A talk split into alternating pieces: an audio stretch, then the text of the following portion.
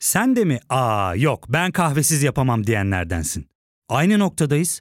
İlk ve tek kahve üyelik uygulaması Frink'le tanış. Hem bütçeni koru hem de hiç bitmeyen kahvenin tadını çıkar. Yakınlarından terapinin onlara ne kadar iyi geldiğini dinlesen de kendin için bir şeylere başlamak zor geliyor olabilir. Ya da sevdiklerine yardım etmeye istekliyken kendi ihtiyaçlarını görebilmek. Hayvel, uzman psikologlarıyla kendi ihtiyaçlarını bulmanda sana destek olacak. Terapi yolculuğuna başlamak için detaylı bilgi bölümün açıklamalarında.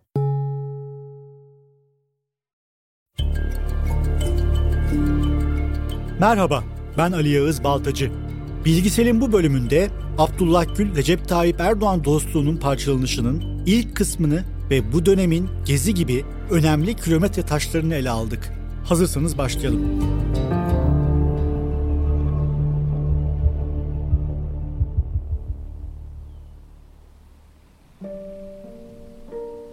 Dostane ve hatırşinas bir ses tonundan yükselen kardeşim nidası, mütevazi bir edayla tebrikleri kabul eden AK Parti'nin ilk Cumhurbaşkanı adayı. Oysa ne her şey o anda gözüktüğü kadar güllük gülistanlıktı ne de o günden sonra güzel olacaktı. 11. Cumhurbaşkanı adaylığı için yaptığım son değerlendirmeler bütün bu araştırmalar neticesinde bir ismi ortaya çıkarmıştır. O da değerli bugüne kadar beraber bu yolda olduğumuz, bu hareketi beraber kurduğumuz Abdullah Gül kardeşim.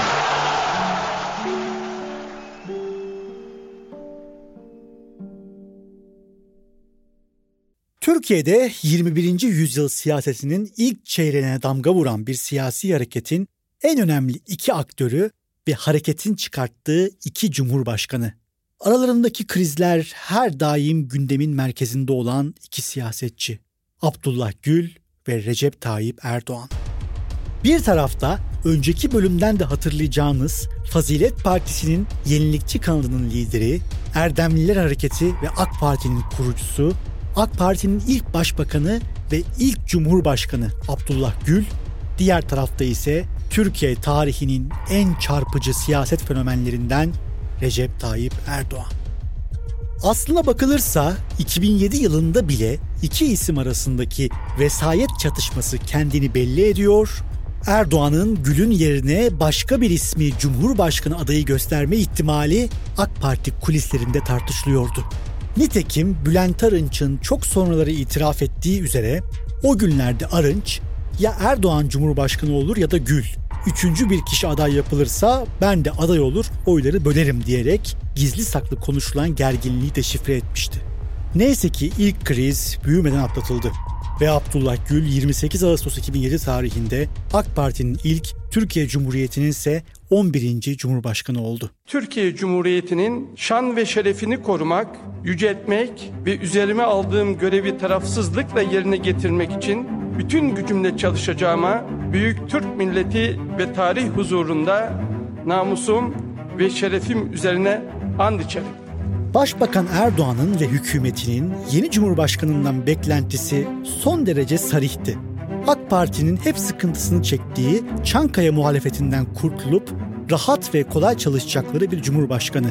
Nitekim Abdullah Gül de bu beklentiyi karşılıksız bırakmamış, Selefi Sezer'in aksine hükümetin gönderdiği kanunları jet hızıyla onaylamaya başlamıştı. Dünya AK Parti için daha güzel olamazdı. Sonraki yıllarda geleceklerin yanında hiçbir şey olan ancak o günlerde iktidar kulislerini fazlasıyla meşgul eden ilk kriz 2008'de yaşandı. Kim bilir belki de sonrakileri gördüğümüzde değeri kaybolan bu ilk kriz ileride yaşananların zeminini hazırlamıştı. Ermenistan'la Türkiye futbol takımları 2010 Dünya Kupası eleme grubunda aynı gruba düşmüşlerdi.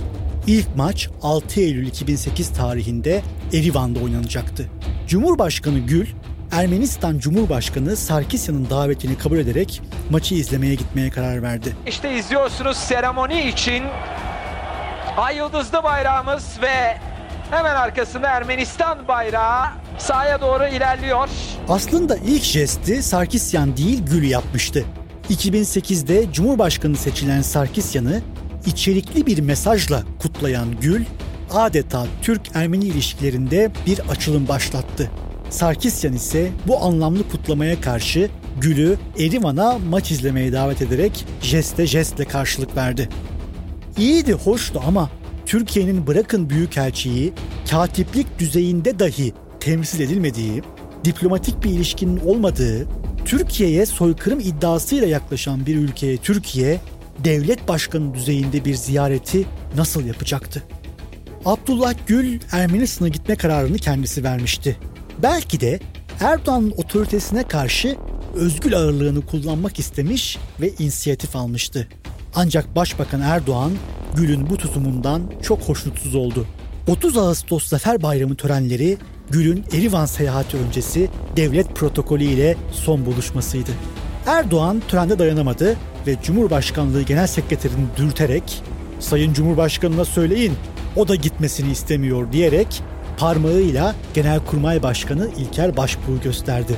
Tüm itirazlara ve gizli kapaklı yapılan uyarılara rağmen Abdullah Gül 6 Eylül'de Erivan'a gitti.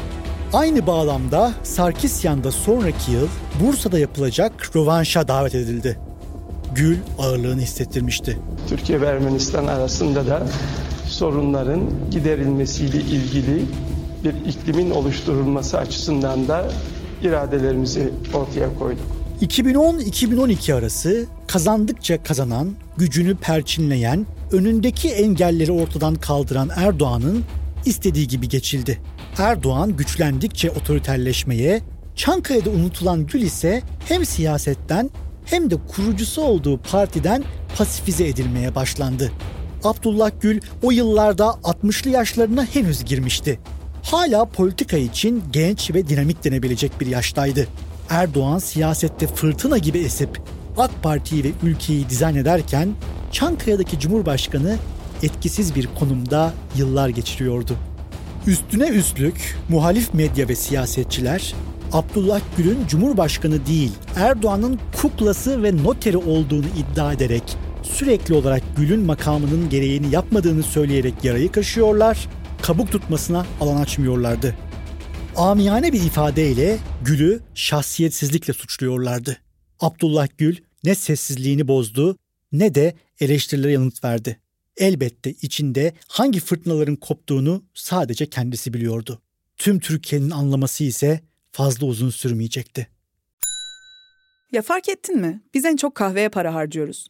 Yok abi, bundan sonra günde bir. Aa, sen Frink kullanmıyor musun? Nasıl yani? Yani kahvenden kısmına gerek yok.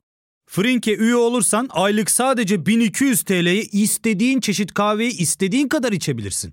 Günlük 40 TL'ye sınırsız kahve mi yani? Çok iyiymiş. Aynen. Hatta şu anda 200 TL'lik bir indirim kodu da var. E hadi hemen indirip üye ol da bu fırsatı kaçırma.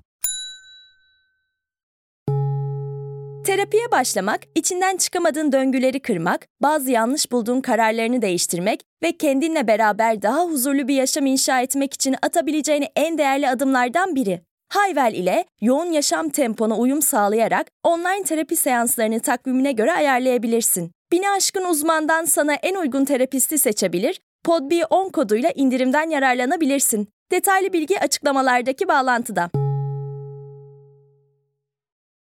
İstanbul'un en merkezi noktalarından Taksim'de bulunan Gezi Parkı, şehrin nefes aldığı nadir yeşil bölgelerden biriydi. 27 Mayıs 2013 günü Topçu Kışlası'nın yapımı çerçevesinde iş makinelerinin parka girmesiyle Türkiye tarihinin en sıcak haziranına giriş yaptı. İlk saatlerde çevreci dernekler ve aktivistlerle sınırlı olan protestolar, hükümetin geri adım atmaması ve parktaki ağaçların sökülmeye başlanmasıyla bir anda farklı bir noktaya evrilse de asıl kıyamet 29 Mayıs sabahı koptu. Sabah 5 sularında parkı korumak için çadırlar kurup geceleyen insanlara acımasız bir polis müdahalesi başladı. Uyuyan insanların üzerine biber gazı sıkıldı, çadırlar yakıldı. Polisin bu yersiz sert tutumu güneşin doğmasıyla birlikte tüm Türkiye'yi öfkeden deliye döndürdü. Bir anda Taksim'e İstanbul'un her yerinden insan akmaya başladı. Ankara ve İzmir başta olmak üzere her yerde Gezi Parkı'na destek eylemleri düzenlendi. Polis şiddet dozunu arttırdıkça protestolara katılım da arttı. Dönemin başbakanı ise yaptığı açıklamayla direkt tehdit ediyordu. Şu anda evlerinde bizim zorla tuttuğumuz bu ülkenin en az yüzde ellisi var. Ve biz onlara diyoruz ki aman sabırlı olun. Sakın bu oyunlara gelmeyin. 31 Mayıs günü geldiğinde ise Türkiye bütünüyle yangın yerine dönmüştü. Onlarca ilde kitlesel gösteriler yapılıyor, adeta polis halk savaşı yaşanıyordu. Başbakan Erdoğan ise tüm bu hengamenin ortasında gerginliği tırmandıracak söylemlerini sürdürüyordu. İşte birileri geliyor Taksim Meydanı'nda yok Gezi Parkı şöyle olmuş böyle olmuş orada gelip gösteri yapacaklar şudur budur vesaire. Ne yaparsanız yapın. Biz kararı verdik verdiğimiz gibi bunu işleyeceğiz. Polisin hunharca müdahaleler yaptığı, Başbakan Erdoğan'ın sert tutumundan taviz vermediği saatlerde ise bir anda çok sayıda tanınmış simadan Cumhurbaşkanı Abdullah Gül'e olaylara müdahale etmesi için çağrılar yağmaya başladı. Abdullah Gül bu çağrılara kulak tıkamadı. Taksim'de resmen meydan muharebesi yaşanırken valiyi arayarak polisin Taksim'den çekilmesi için talimat verdirtti.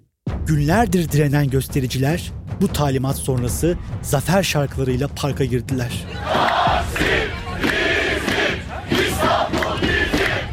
Başbakan Erdoğan Gül ile görüşmüş ve yoğun ısrarına dayanamamıştı. Ancak bundan dolayı da asabı son derece bozulmuştu. Üstelik göstericilerin Taksim'e zafer şarkılarıyla girmesi ve başbakan aleyhinde sloganlar atmaları Erdoğan'ı daha çok öfkelendirmişti. Erdoğan'ın tepesi yeteri kadar atık olmasına rağmen Cumhurbaşkanı Gül hamlelerine devam etti. 3 Haziran günü bir açıklama daha yaparak verilen iyi niyetli mesajların alındığını, demokrasinin yalnızca sandıktan ibaret olmadığını söyleyerek ılımlı bir mesaj daha verdi. İşte bu bardağı taşıran son nokta oldu.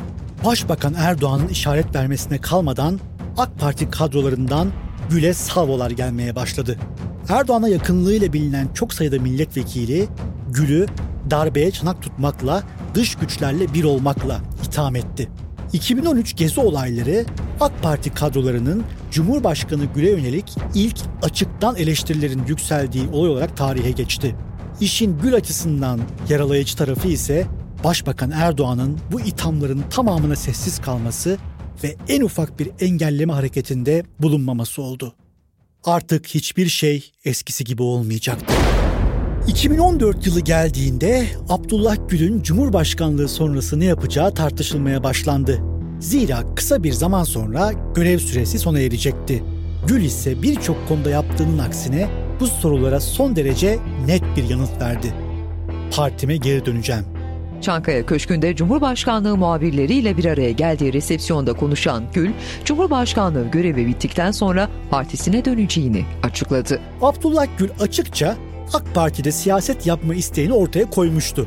Hiç kuşku yok ki Erdoğan'ın bırakacağı başbakanlık koltuğu için en kuvvetli aday da oydu. Gel gelelim ne AK Parti Gül'ün bıraktığı partiydi ne de Erdoğan. Cumhurbaşkanlığı seçiminin yapılacağı Ağustos 2014 sürecinde ise iktidara yakın medyadan Gül aleyhine haberler yapılmaya başlandı. Gül'ün yeteri kadar özverili olmadığı, Erdoğan kelle koltukta mücadele ederken Çankaya'da konforun tadını çıkardığı yönünde haberler yapıldı. Gül'ün gezi sürecinde izlediği uzlaştırıcı tutumda unutulmamıştı. Dış mihraklar Erdoğan'ı devirmeye çalışırken Gül'ün izlediği ılımlı çizgiyi ihanet sayanlar vardı. Abdullah Gül'ün veda töreni eteklerdeki taşların döküldüğü, kırgınlıkların ve yol ayrımının resmileştiği yer oldu. Tayyip Erdoğan'ın 10 Ağustos'taki seçimleri kazanıp Türkiye'nin 12. Cumhurbaşkanı seçilmesinin ardından 19 Ağustos 2014 günü Abdullah Gül, Çankaya'da geniş kapsamlı bir veda resepsiyonu düzenledi. Son bir yıldır Gül'ü kimi zaman gizli gizli, kimi zaman açıkça hedef alan çok sayıda isim de davetliydi. Ancak kendilerini pek de güler yüzlü ve konuksever olmayan hınç dolu bir ev sahibesi bekliyordu. Devamında buluşmak üzere.